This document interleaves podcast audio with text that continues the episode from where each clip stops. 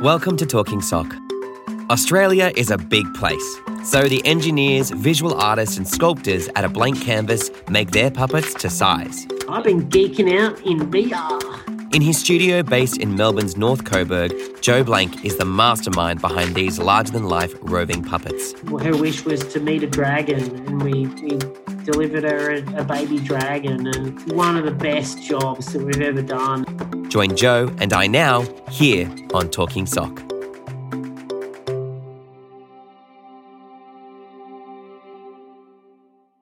Welcome to Talking Sock, your one stop shop for all things puppetry arts and practitioners. My name is Pete Davidson, and I'm joined today in the Coburg North studio uh, by correspondence with Joe Blank of A Blank Canvas. Welcome to our late night special, Joe, and thank you for being here at this hour. I know you've had quite a crazy day, so we do appreciate your time. Welcome to the show. Thanks, Pete. Thanks for having me, mate. Yeah, it is in the um, after hours, uh, but we're um, we're doing okay. so, Joe, first question Joe, why puppets? Why puppets? Good question. I do ask myself this a lot, actually. Why, you know, willingly throw myself into a world of dolly wagglers and and weird uh, weirdos?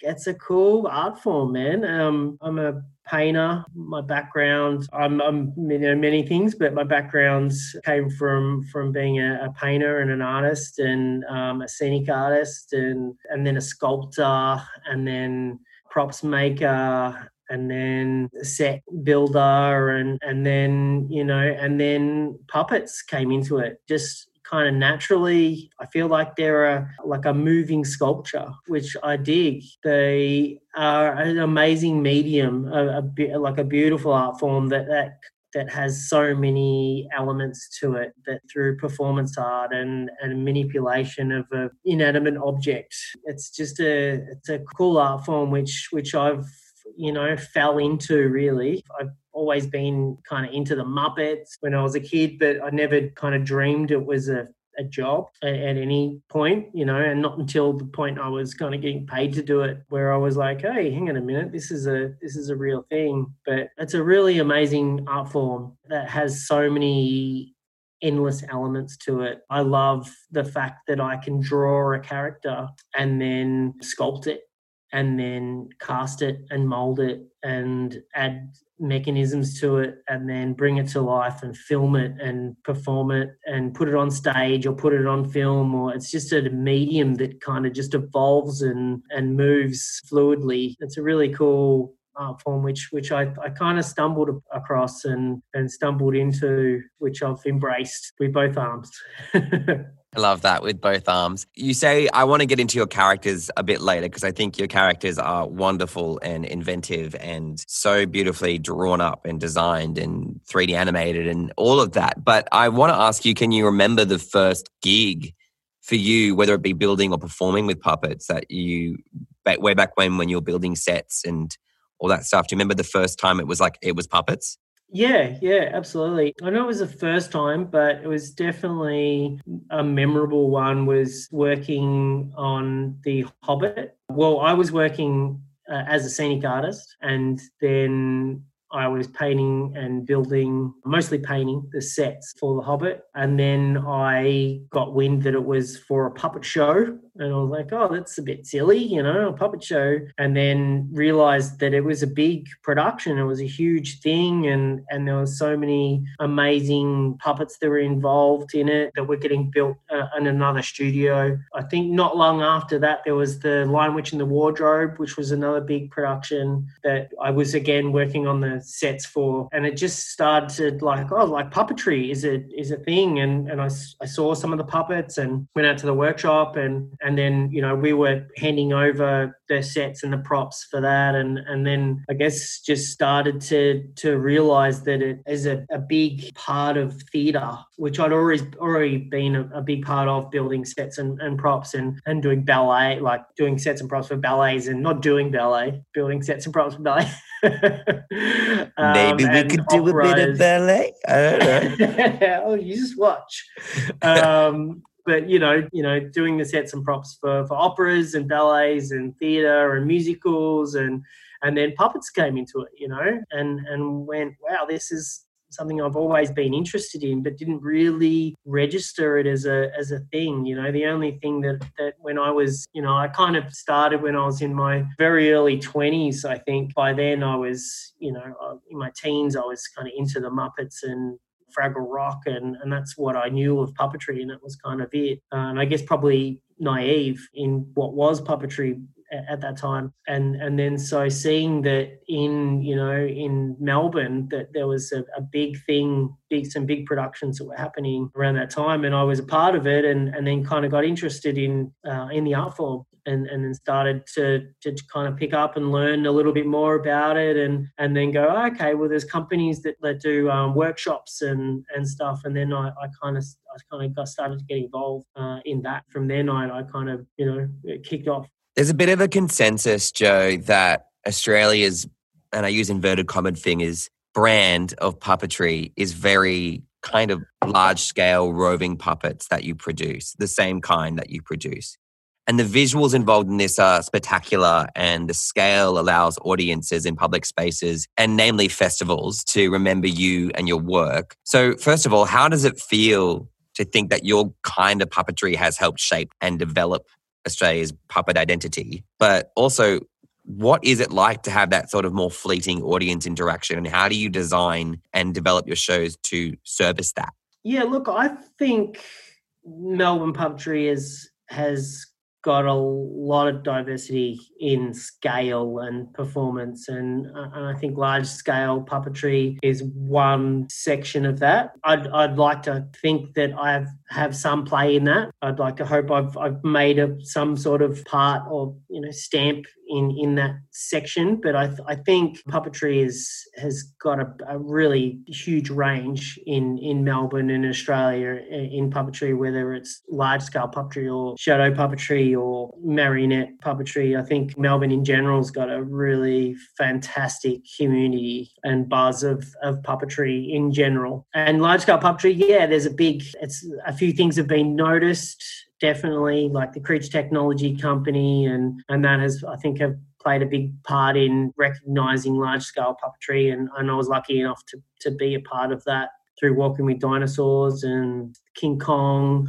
uh, How to Train a Dragon shows that we worked on while I was there, and it's such a, an amazing opportunity to um, to be a part of the team that brought those characters to life and the technology and, and skill that was you know involved in in those shows and the the grand scale you know of them. And and you know hats off to the guys who organized that because I think the budget and the scale that's involved in bringing those shows to life is a whole different conversation.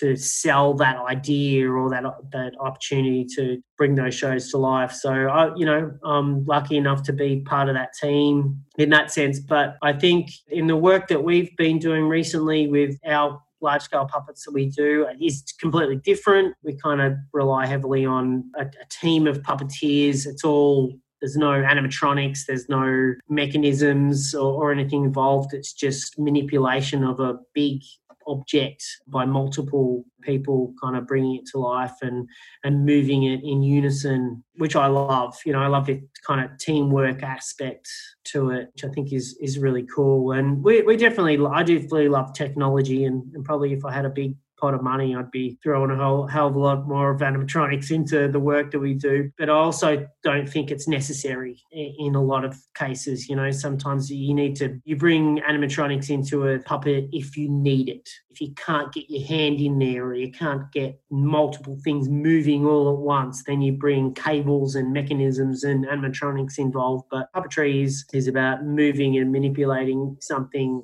uh, in real time and, and bringing it to life you know what we do we can react and and move in real time in in a in a in a situation when we're walking down the middle of Flinders Street and then someone jumps out in front of us, we can react and uh, which I love, you know. And and luckily, I'm I'm usually the guy walking around in the background listening to everybody ooh and ah over the thing that we've built while eight puppeteers kind of bring this amazing thing to life. And people are like, oh, wow, this is amazing. Check this out. And I'm like, yeah, you know, rubbing my hands together thinking, you know, it works, it works. It's a great art form. And, you know, large scale puppetry, I think that I'm drawn to is because it is, it does bring a, a big crowd and a big response to you know to when you can connect with a crowd of people um, and i love the you know the visual of a thing walking down the street when you like a sea of people over the head of hundreds of people or thousands of people and see this kind of monstrous thing walking towards you or something you know I, I, i've always been kind of drawn to that kind of visual whether it's through my artwork or i think maybe that's kind of where it's evolved through loving creatures and monsters to kind of bring this big creature to life. It's a cool visual. It's cool to see, and and it's it's definitely fits in that kind of festival scale that I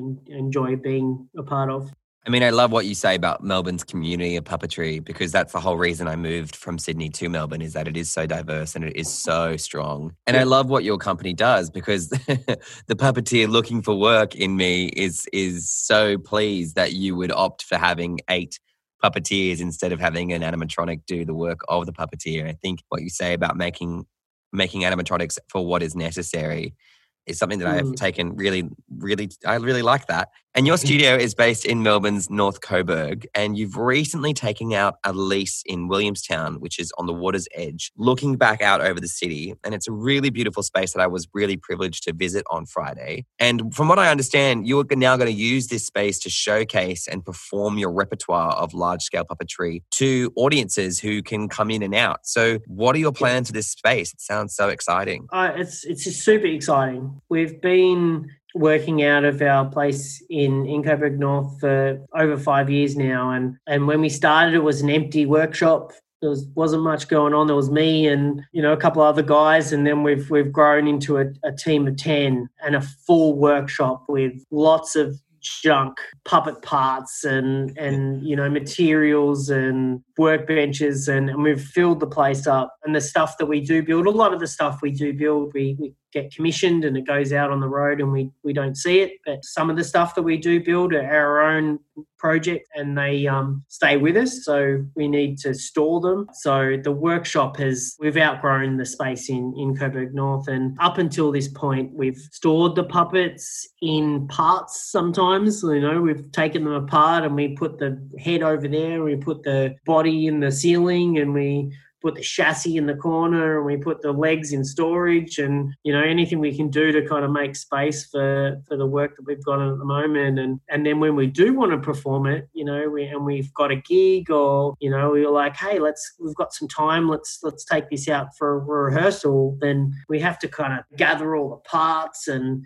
put it together and put it in a truck and you know we can't we can't even put it together. Some some of the puppets that we build we, we can't even fit in the workshop in you know all together. So it's a time consuming and, and expensive kind of process to put it in a truck and move it and hire the space and and whatever. And it's not productive to to be able to to do that sometimes. And and so the opportunity to, of Williamstown uh, came up, and we, we've had our eye on this space for quite a while. Just recently, we, we thought, oh, you know, we're either going to have to move, completely relocate the workshop, or find a, a new space that we can um, do our kind of performances and rehearsals in. And luckily, it's a you know good time of, or good time or bad time of 2020 when it's you know the shit's hit the fan where the space is available. It's a great space. We've we've just moved in. It's a destination that you can go to and and see a performance. Uh, take your family, bring bring the kids down, and go for gelati and pizza, and walk along the beautiful bay, and and then come see some puppets. It's it just seemed like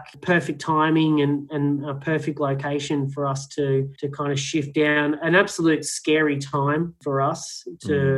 To take on a new space when you know when work's not that great at the moment. You know, everything's come to an absolute halt, but, you know, we feel like we needed to think of other avenues to keep our team together and, and to perform and, and make puppets and, and do what we do. So I think it's just came down to timing where we, we've taken on the space and we've had some support from the city of Hobsons Bay. We contacted them and told them we were thinking of doing this. They were totally into it. So, you know, we, we kind of went, all right, it, let's let's expand and and took everything that was kind of jammed in storage and and was just such a shame to kind of have all these amazing puppets shoved away in, in a storage facility where we could kind of get them out on display and show off what we're doing but then we can can rehearse and and every time we want to do a practice run on a puppet we can just kind of wheel it out the door or we can do it in the space which is one super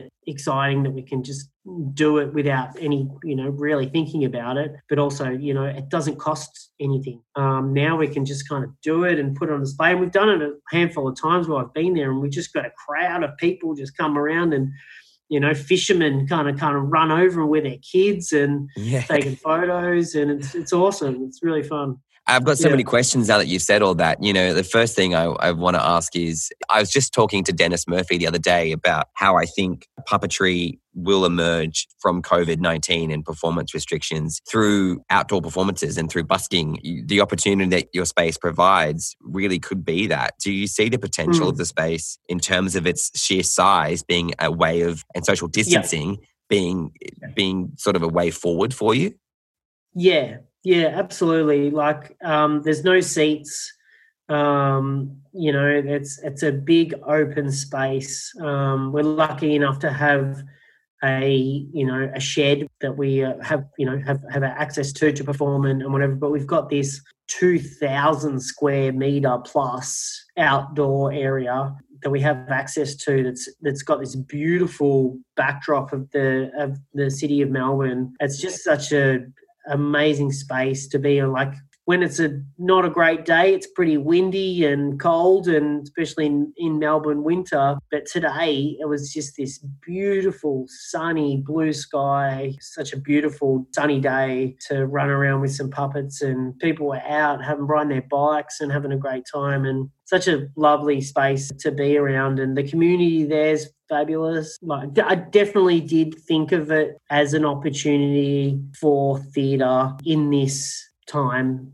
And so, with this exponential growth that your company has had, you know, even from just yourself and a few other guys to now 10 people, and you found yourself as an artist and set builder now running a full scale business. What have you learned and how have you managed to, to develop those skills of running that and managing that over time? Um, delegation.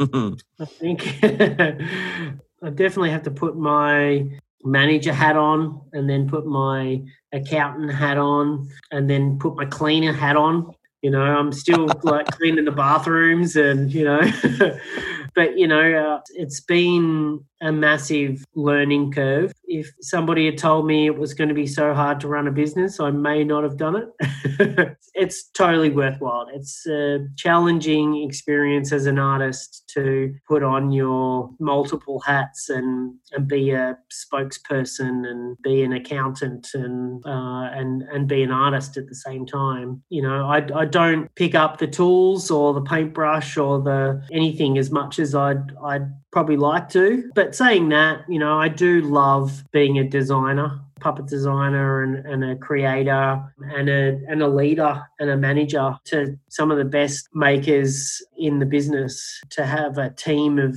ridiculously amazingly talented people under the banner of a blank canvas and creating beautiful work and, and everybody being so proud of the work we do. We're working, but we're laughing and having a great time and, and really challenge some really challenging situations too. You know, we're, we're still, every job that we do is something we've never done before. We're always coming up with challenges to create the next work. You can, you can never preempt what was, what is going to happen. And, and, you know, I've got a budget and when someone says, Hey, how much is it going to cost to build a giant thing? And I go, Oh, hang on, let me just figure that out, you know? And, and I go, Well, it's probably going to cost this you know and and they say yes okay let's build it and then we build it you know so i've got to kind of imagine how it's going to be built before we can figure out how it's built a lot of the time i'll just kind of spend the night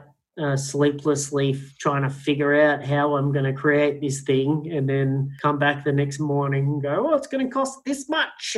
and that's sometimes works out, sometimes it doesn't there's always things that pop up and especially when you've you know got a client that has an expectation of this and you've got their client that's got an expectation of this and when it comes to commercial works it's it can get you know complicated when you've got multiple people that are invested in a thing and they've all got multiple ideas of what a thing looks like and what a thing's going to do and and I think communication has been the biggest thing that I could probably pass on to anybody who's thinking about doing this or involved in in this kind of work. It's I think you've just got to communicate as much as you possibly can to your client or or your team or uh, anybody and it's and it's about asking all those questions and and trying to figure out all the things that could go wrong or all the things that it could do or things that should do and half the time you got you've got a client that says you know, I just want it to do this, this, and this. And you go, oh, but do you want it to do this? And they go, no, no, no, you know, I don't want it to do this.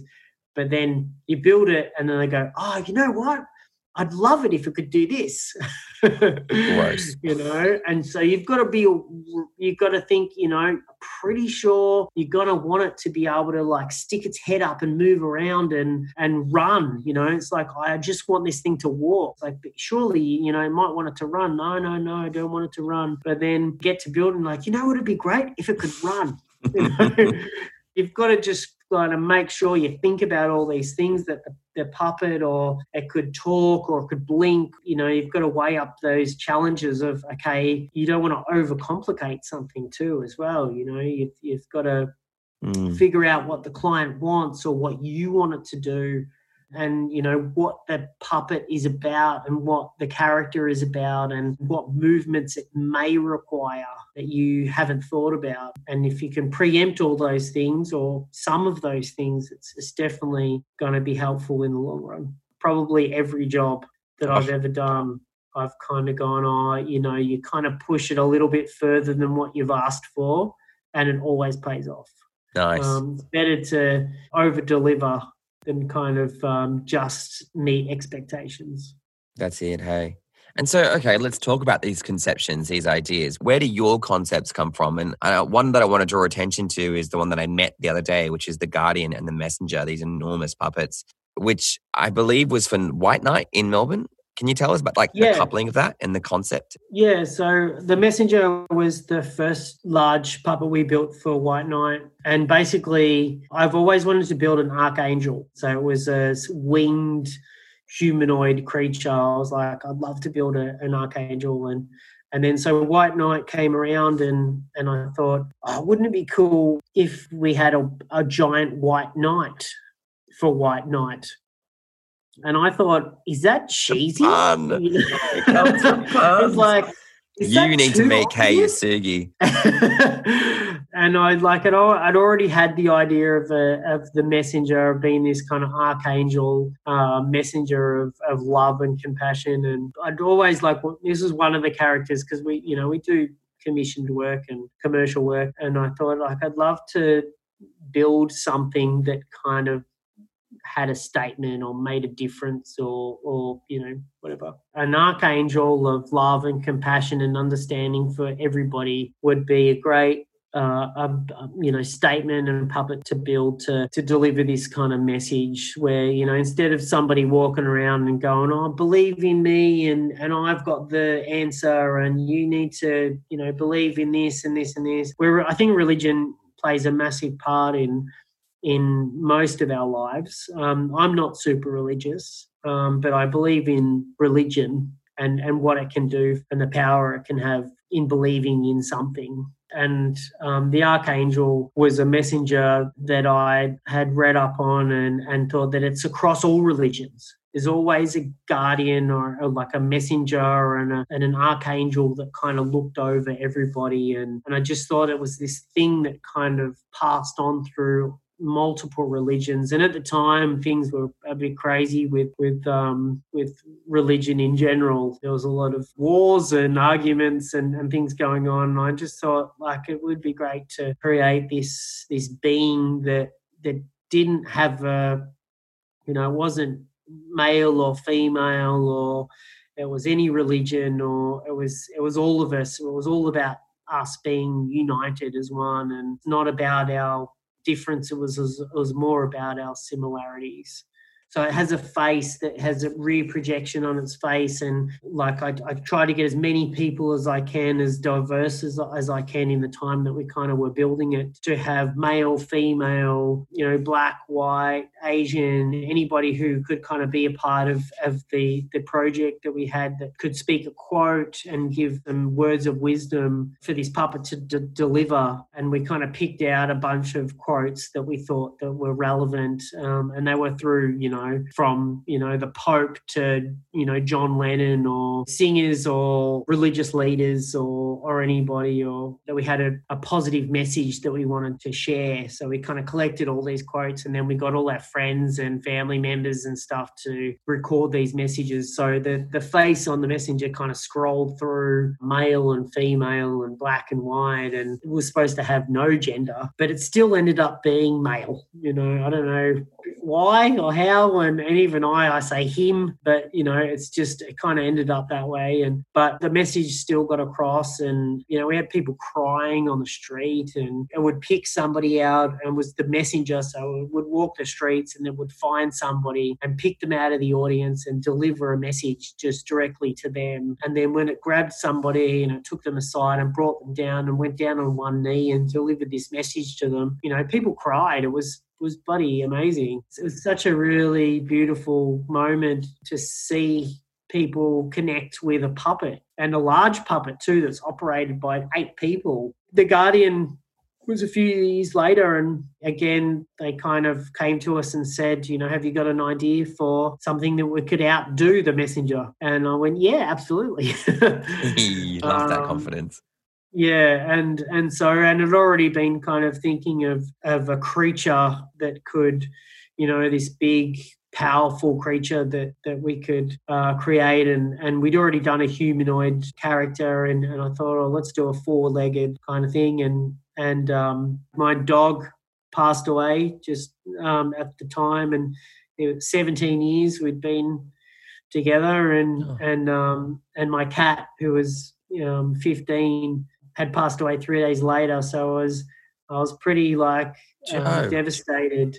at the time, and I just wanted to create maybe something that was a big, powerful beast that was represented both of them. And so I just thought a lion would be perfect for that. And thinking about and, and kind of like mulling around some ideas of how I would create that. And I wanted to do illuminated, beautiful, like lit, translucent thing. And, and I thought, well, a crystal lion, you know, and, and then lion being a lion being so, you know, endangered almost or endangered that, you know, they're so delicate and being gla- like almost glass glass and fragile and crystal and, and all those kind of images came up to be this kind of crystal lion, you know, emerged and and then so, you know, putting these kind of shards of crystal kind of coming out of the lion's back. Instead of a mane, it was kind of these shards of crystal and that kind of came quite quickly and and naturally it was just like, oh yeah, this is what I want to do. And and then it was like, yeah, it's a fabulous idea, let's do it. And and we built it. Pro- probably a lot of thought, but you know, felt like it was quite a quick process.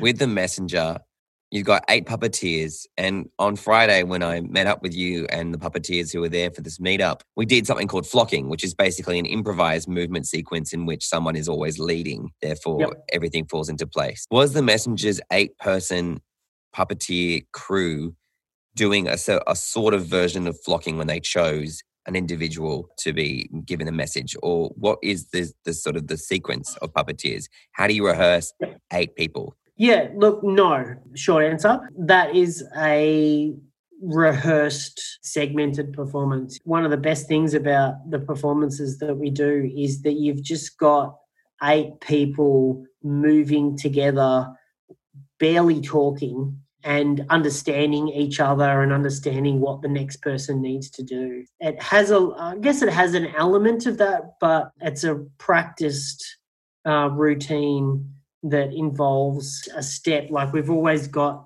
a thing where you know if you're going to walk you always start on your right foot and then the right foot leads so i guess it has a little bit of an element to that but it is a rehearsed routine and it's something that we're constantly adding to our repertoire of moves when you know you see somebody over there and then we've got a routine worked out that reacts to that um, kind of element but so i said no but yeah may i'm changing my mind a little bit and saying maybe a little bit of yes, but because it, I guess it eventually comes naturally that you do have you know somebody that will take the lead and go okay well this is happening. And then so you react to that situation. It's not so much reacting to a particular person but it's a reacting to a situation. And once that situation kicks in everybody has their role because you've mm. kind of you've got to react on with a large scale puppet you know the body moves the legs have got to move so you're not actually reacting with a person you're reacting with the movement of the puppet and when that moves then the legs going to move and then the hands are going to move and then the head's going to move and mm. you know you've you've got this kind of tra- chain reaction yeah it um, takes this whole idea of takes this whole idea of acting is reacting to a biomechanical yeah. level, you know, with yeah. with the interactivity of a person and a puppet. Absolutely. And I and I think that comes with you know being a really great puppeteer that you can step outside your body and you can see what something's going to look like from a different perspective you know and and so you know you may be operating a leg from underneath the puppet but you're projecting yourself looking at the puppet and going, how does this leg look? Am I under the body? Am I in the right position? Am I reacting the, with the other leg? You know, and so all those things come into to play when when puppeteering and, and being a, an excellent puppeteer. Yeah, that hyper alertness and hyper awareness. Mm. Absolutely. Yeah.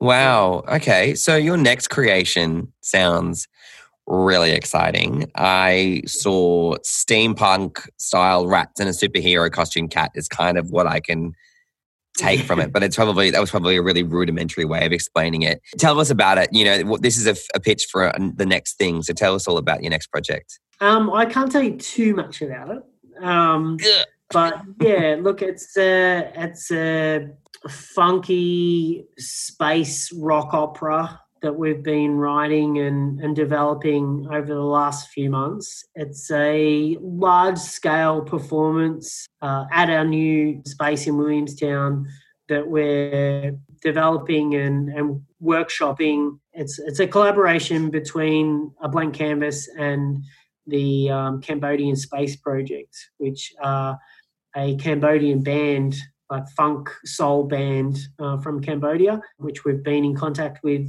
for a while now, and and kind of bouncing ideas off each other and saying, you know, we've got to get together and and do a show together, and and so we've been um, back and forthing with some ideas and and designs and over over the last few months developing a, this kind of crazy, out, out of this world, futuristic space rock opera where, you know, this is kind of intergalactic space cat crash lands on a futuristic kind of planet and and uh, looking for the lost funk and and you know there's these kind of repressed humanoid kind of characters that have, have been taken over by these Icarian overlords and and they're a repressed population and they've kind of you know they can't express them out themselves through music and and that. So the space cat lands and and she um, frees the population in a in a nutshell. Ridiculous out of this world kind of a concept and an idea that we're absolutely loving and and so we've been working out like giant puppets and costumes and dance and music and film prosthetics and and yeah. um, and large scale puppetry and virtual reality and augmented reality and an audience being a part of the show as well. Yeah. So you kind of get stuck in this world, and um, and you're a part of the show, which which is is cool and and perfect for our new space in Williamstown, so we can kind of um, you know take on this humongous space and turn it into this um, wasteland, futuristic wasteland, which um, which I think is perfect for for the space and venue. Oh, so cool. I get so excited by that. I love the idea of a space cat who loses her funk and has to go find the funk and then realizes that there's yeah. Ratsu or something well, kind of creature. Clinton, George. Clinton lost the funk in 1979 um, and and we've been looking for it ever since okay, well, you are listening to Talking Sock with One Orange Sock and Joe Blank. We'll be right back after the break. Make sure you hit subscribe and follow One Orange Sock Productions on Instagram. More with Joe in just a second.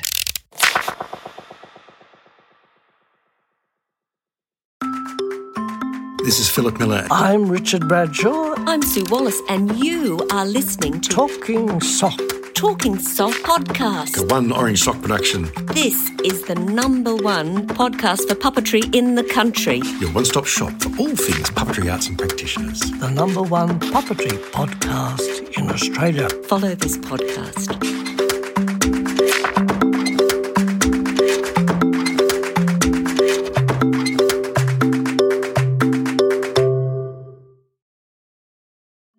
We believe that podcasts should be advert free. So if you like what you're listening to, there's a new way to help support our podcast. No monthly subscriptions, just a simple tip to share your kindness and to help us get by. Follow the link in the podcast notes or at oneorangesock.com to buy us a coffee. Thanks for your support and thanks for listening to Talking Sock.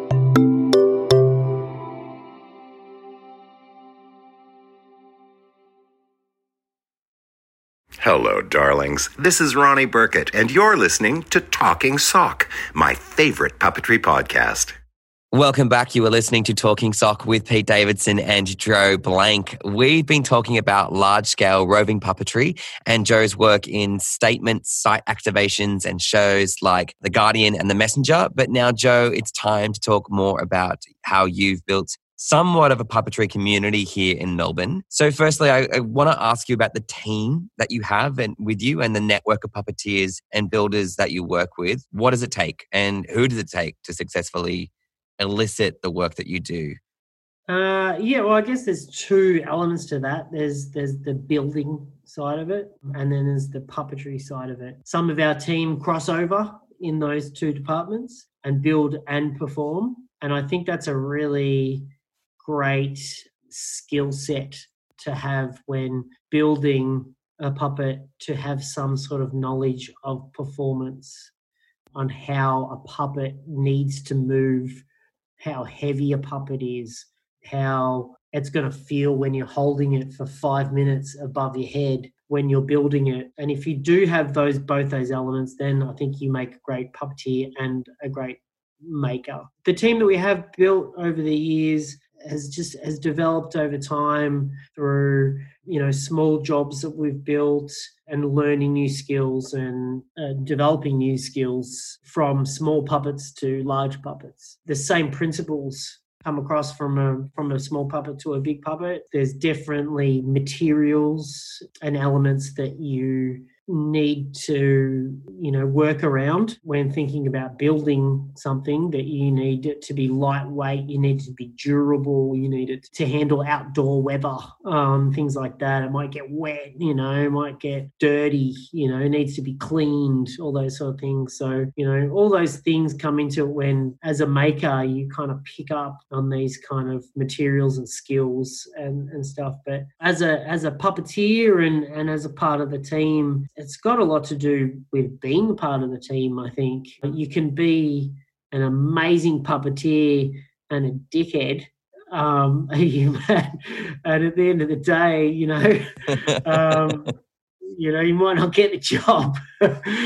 um, but you know, it's it's all about working as a team. I think is the big key when working as a builder or a maker. You've you've got to be mindful of the person that you're working next to and the person that's working on the next part of the puppet that you're working on or performing the thing that you're performing with. You know, as a maker, you need to understand what the next process is.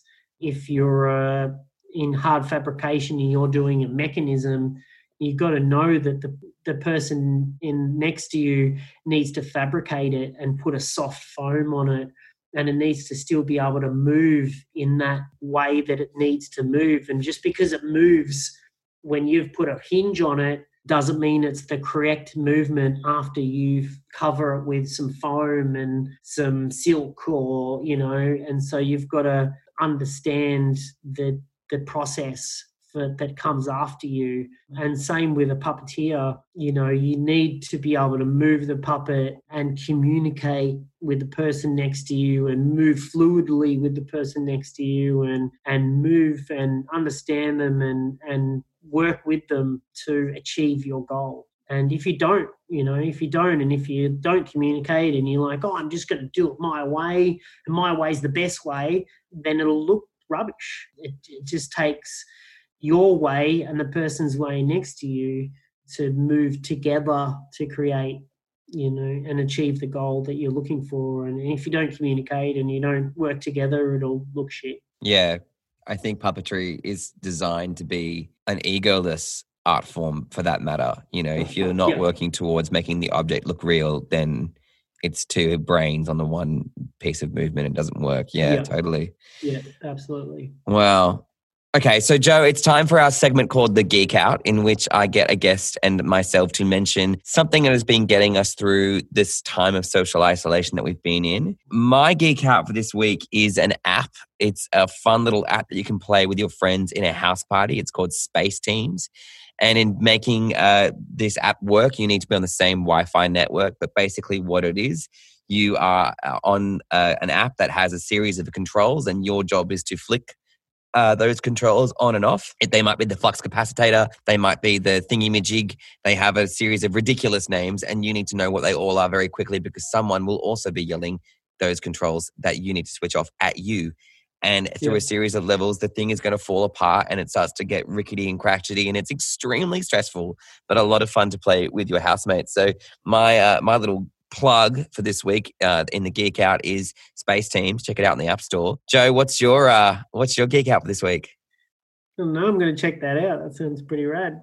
cool. That's uh, I my geek out, like I mentioned, apart from watch smashing heaps of Netflix, is virtual reality. I've been getting into a little bit, so I've just I thought just when coronavirus hit and thought I'm going to be in lockdown for quite some time, I thought shit, I need to I need to get a virtual reality headset um, and create my own virtual world. So I did with very little knowledge or experience on it, but I was super into it. And I've always been interested in augmented reality and, and virtual reality. And, and so I, I got myself a um, Oculus Rift secondhand.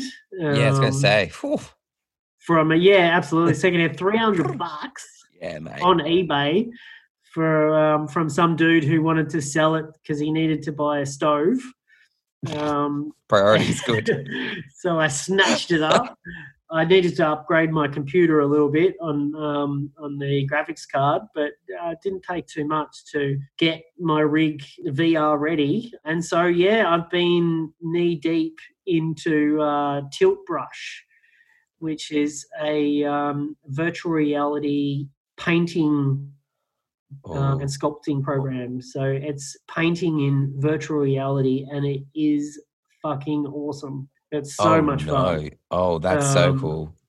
And being a painter and a sculptor, being able to paint in like oil paints in a virtual world where I can kind of move around. I can just like slap paint on in space and then move around it and create creatures and paint in like light and fire and Stop. oh, my um, God. and and it's so so much fun so much fun. So yeah i've been um i've been creating virtual worlds and creating you know you can expand and contract this kind of whatever you're working on. So you can you can paint a tiny flower and then you know and then zoom out or zoom in you know. You can create a flower and then zoom zoom zoom in and then create a microscopic bug or a world within that flower you know? It's um so i've been like creating trees and forests and and houses and and then you can kind of zoom in and keep going deeper and deeper and deeper. It's it's pretty pretty fascinating. Oh my Um, gosh. so, and you know, what applications could that be for your work as well? Like, can well you lots you know? export this? yeah.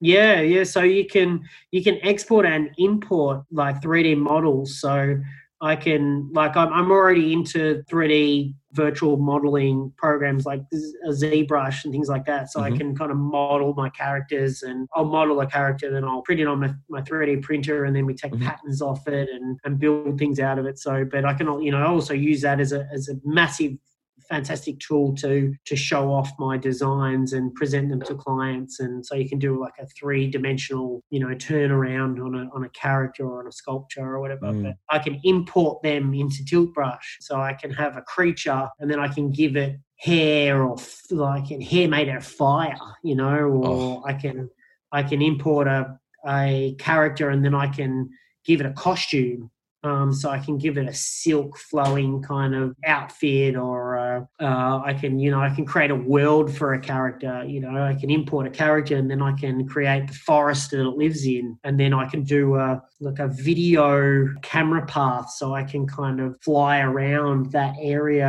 and film it and replay it to a client, or you know, just for fun. So I'm I'm actually super into that at the moment for I'd never go fun, but also for value for the work that I do as well. You know, just creating a, you know, just recently for the space that we did in um, that we've got in uh, Williamstown, I just created Williamstown virtually and and created the buildings that we've got, and and then I put all my creatures in there and like lit fires and created like giant trees and you know giant rats and and stuff running around in the space. And then I just did like a fly through so I can kind of, you know, show what it would look like from different perspectives and what it would look like from, you know, underneath the puppet looking up at the giant kind of messenger or guardian or, or whatever, but then seeing what it would look like if it was from a, you know, helicopter or a drone's perspective. Been geeking out in VR. That's easily so far my favorite geek out. That that opportunity to do that in a space. I would, just wouldn't go outside. But also, what you've managed to do is you've taken that idea of a leisure activity and then gone and applied it to your own work. I won't call you a Yeah. workaholic, Joe, but no. there's a thought there. Getting there. All right. So, what else is out there for you in puppetry and performing arts that you want to get your hands on that you haven't yet? Oh, look, I'd I'd probably like to have a crack in in some sort of augmented reality performance. I've been kind of pitching the idea for a while, and and that, and nothing's kind of re- really stuck at the moment. Like the technology's getting really fucking awesome at the moment. Um, so you know, it's it's augmented reality's been a bit glitchy, and your lights you know you got to get in the right light and stuff like that. But now it's it's just getting so good and it's getting cheaper and uh, easy to do. And to be able to kind of walk around uh, a space and have this mishmash of kind of real life creatures and an augmented reality version of that as well um, uh, whether it's through augmented reality goggles or you know on your phone or on your tablet or something. I'd really like to kind of tap into that in a project i've, I've mucked around with it in my, my own time and on a small scale but I'd, I'd absolutely love to, to get into it on a larger scale and in a group of people kind of walking around a space and interacting with each other and um, and that I think would be would be really cool. I'm really keen to kind of get a sense from you as to what you think a blank canvas's brand is or what how you sell it to people.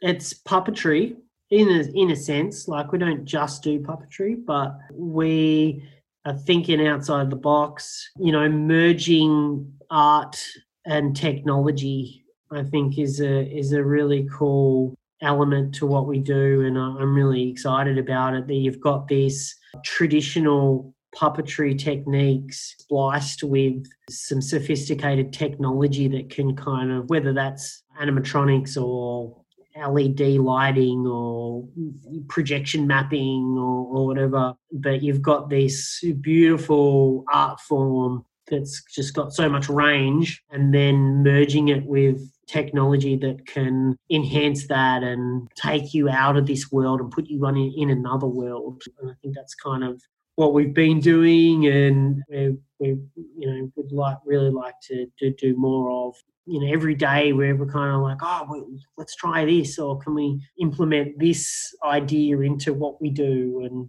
just moving forward in creating new ideas through performance art and, and puppetry. And as far as moving forward goes what is your i want you to think a little bit broader outside of a blank canvas and more towards australian puppetry as a whole. Where do you see australian puppetry going in the next 10 years? I'd like to see it evolving around Williamstown, where we've set up camp over the next 10 years. I think I'd love to see this evolve into a, a space of uh, workshop and performance and, and large scale puppetry being this kind of mecca hub of Australian puppetry coming out of, of like getting together and performing in a, in a large scale massive puppeteers and makers and teaching and developing skills in in one place rather than all of us doing random stuff in our basements or, or workshops or bedrooms and, and kind of getting together and skill sharing and, and developing um, uh, kind of this art form on, on a massive scale. Yeah, Jess Knight mentioned to me in her episode the idea of just not doing it alone. And I think that's yeah. that's something that I'm really keen on seeing more of. Uh, do you think that you might get Joe Blank or a blank canvas uh, overseas somewhere? Yeah, absolutely. Yeah, like we've we we were already overseas and we're already performing and and doing some great gigs just before all this um, coronavirus. Um, now things have happened. I'm I'm kind of turning back towards just focusing on on us locally and and developing you know a blank canvas but also australian puppetry in melbourne out of necessity but also you know maybe this is where we should have been focusing to to begin with um mm. that we might not get some international work for a while due to to the circumstances but I think you know maybe maybe we just need to turn inwards for a little bit and gather our troops together locally and see what we can do as a as a mass, as a group, and and see what we can come up with. You say turning inwards. I, I kind of think about how when you developed the Guardian and and the Messenger, specifically the Guardian, the idea of looking into what's happening in your life and and that unfortunate passing of your pets becoming this artwork. But I'm interested in how other concepts and stories of yours have come about. How would you describe what your art is and where those stories come from from you?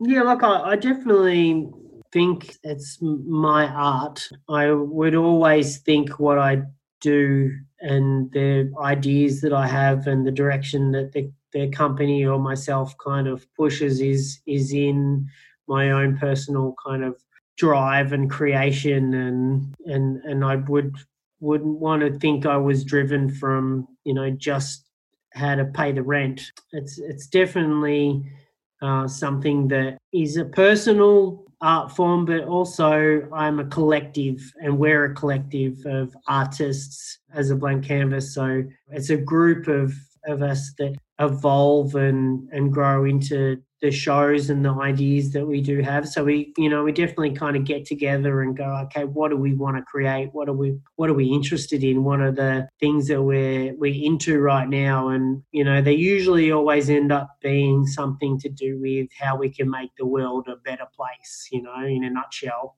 and it kind of always comes back to that. You know, we're we're neighbours with the Sea Shepherd at the moment in Williamstown, so now we're like, hey, let's just get together with these guys and let's go like you know save some whales and save some animals and stuff. So I'm like, we're all kind of like pumped about that at the moment. Yeah. So, you know, I think that's that's a direction that we're kind of might be you know heading in. But we've we've done some really great gigs with the zoo uh, promoting awareness of you know endangered animals and and all that sort of stuff, which has always been such a, a great feeling when you know you can you feel like you're accomplishing something like that. And you know we've worked with um, Make a Wish Foundation where we've given a wish to you know some kids that that want to that wanted you know one girl um, Miller her wish was to meet a dragon and we we delivered her a, a baby dragon and you know that was just one of the best jobs that we've ever done and and so we're always looking for gigs like that that we can you know do something that's super fun. We love what we do and we're kind of blessed that we get to dick around with puppets all the time and we get paid for it. And you know when a job like that comes up that we can actually you know do something good for somebody or multiple people it's just ticks all the boxes and we can't do them all the time um, and we wish we could, but you know we're, we're striving for to getting like funding through councils and, and stuff like that where we can focus on things that we we really love and and want to do. But that's that's the general goal. Oh, I think there's a, probably going to be a whole another Talking Sock episode with Joe Blank around grant writing and funding, but I won't go there tonight because uh, we are getting towards the end of our discussion. But your work does sound certainly like it is reactive and inspired by what is going on around you. And I love that. And so, what is your advice to young puppeteers just trying to make it out there?